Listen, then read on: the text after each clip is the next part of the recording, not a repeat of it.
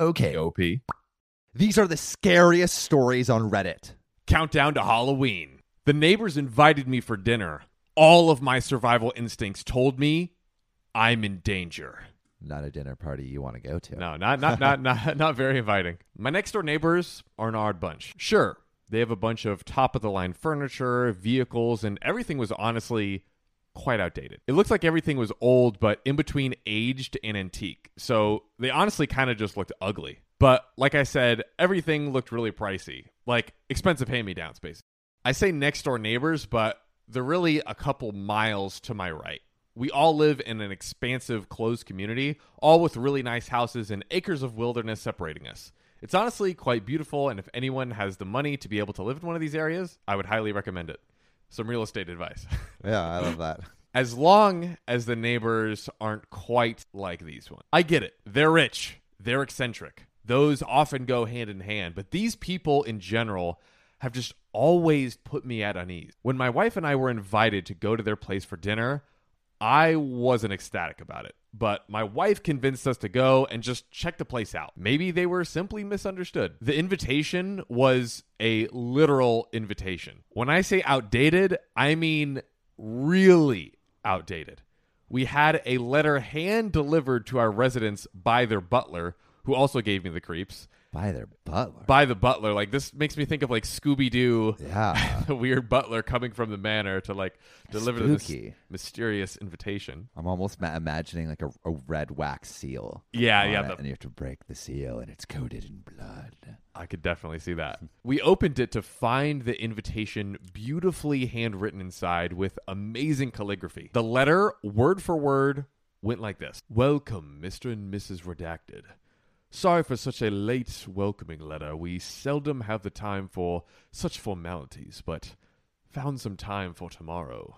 We would be most grateful to have you both for dinner over at our manor, and would love to share our rich familial culture with you and your wife.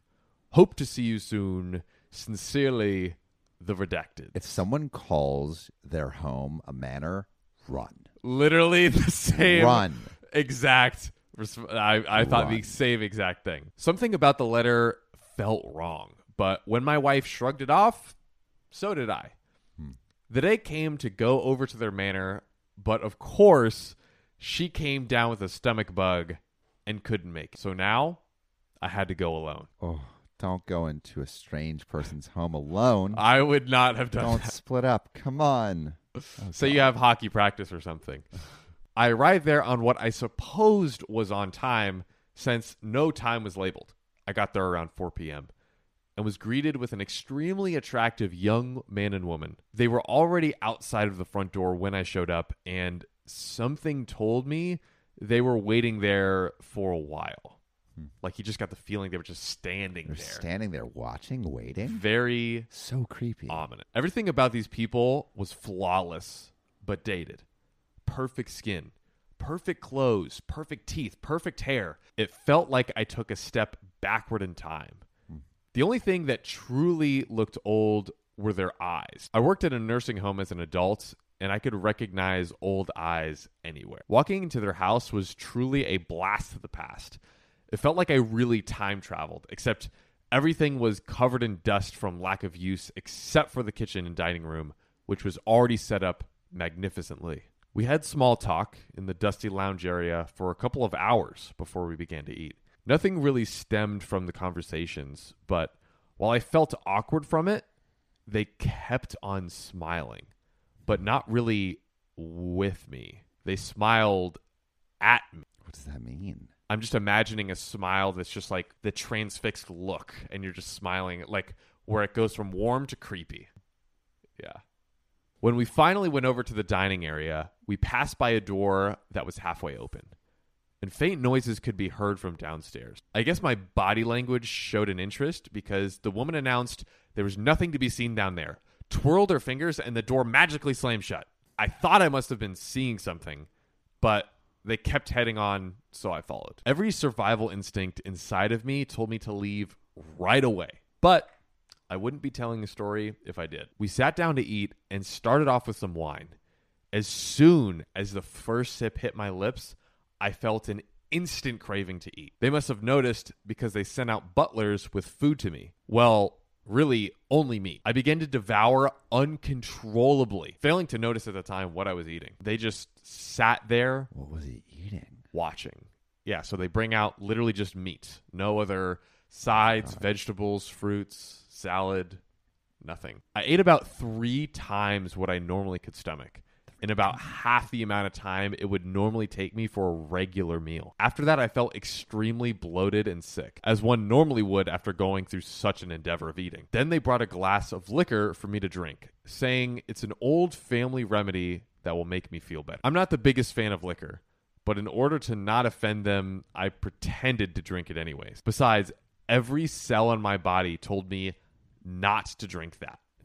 And something was wrong. Even the whiff of vapor from the drink made me feel unnaturally tired. Deciding that I needed to purge what I ate immediately, despite it tasting so good, I feigned stomach issues and asked where the nearest restroom is. They told me through the kitchen and to the left. I get up and walk to the kitchen. After I was out of sight, I walked a little faster, almost breaking into a light jog. I noticed absolutely no one was in the kitchen right now and found it sinister. Looking around, I noticed mine and my wife's photo laying on one of the counters. Their photo? Their photo.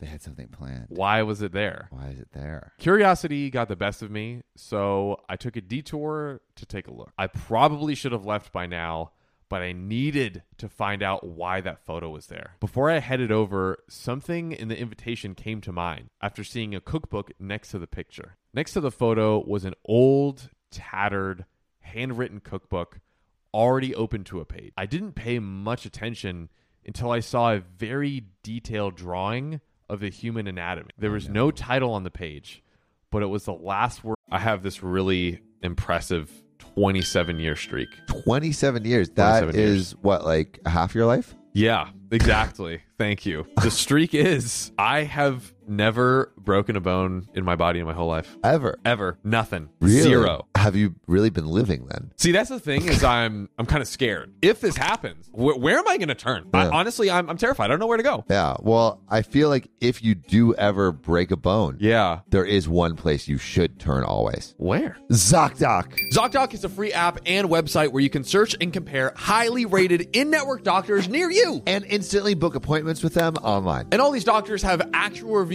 from real, verified patients. We're talking about booking appointments with tens of thousands of top rated, Patient reviewed. credible doctors and specialists You can filter for ones that take your insurance. and treat basically any condition you're searching for. The typical wait time to see a doctor on ZocDoc is only 24 to 72 hours. Sometimes even the same day. Y'all, we all use ZocDoc and you should too. Go to ZocDoc.com slash OKOP and download the ZocDoc app for free. Then find and book a top rated doctor today. That's ZocDoc.com slash OKOP, ZocDoc.com slash OKOP. Back to the show. Words on the page that shook me.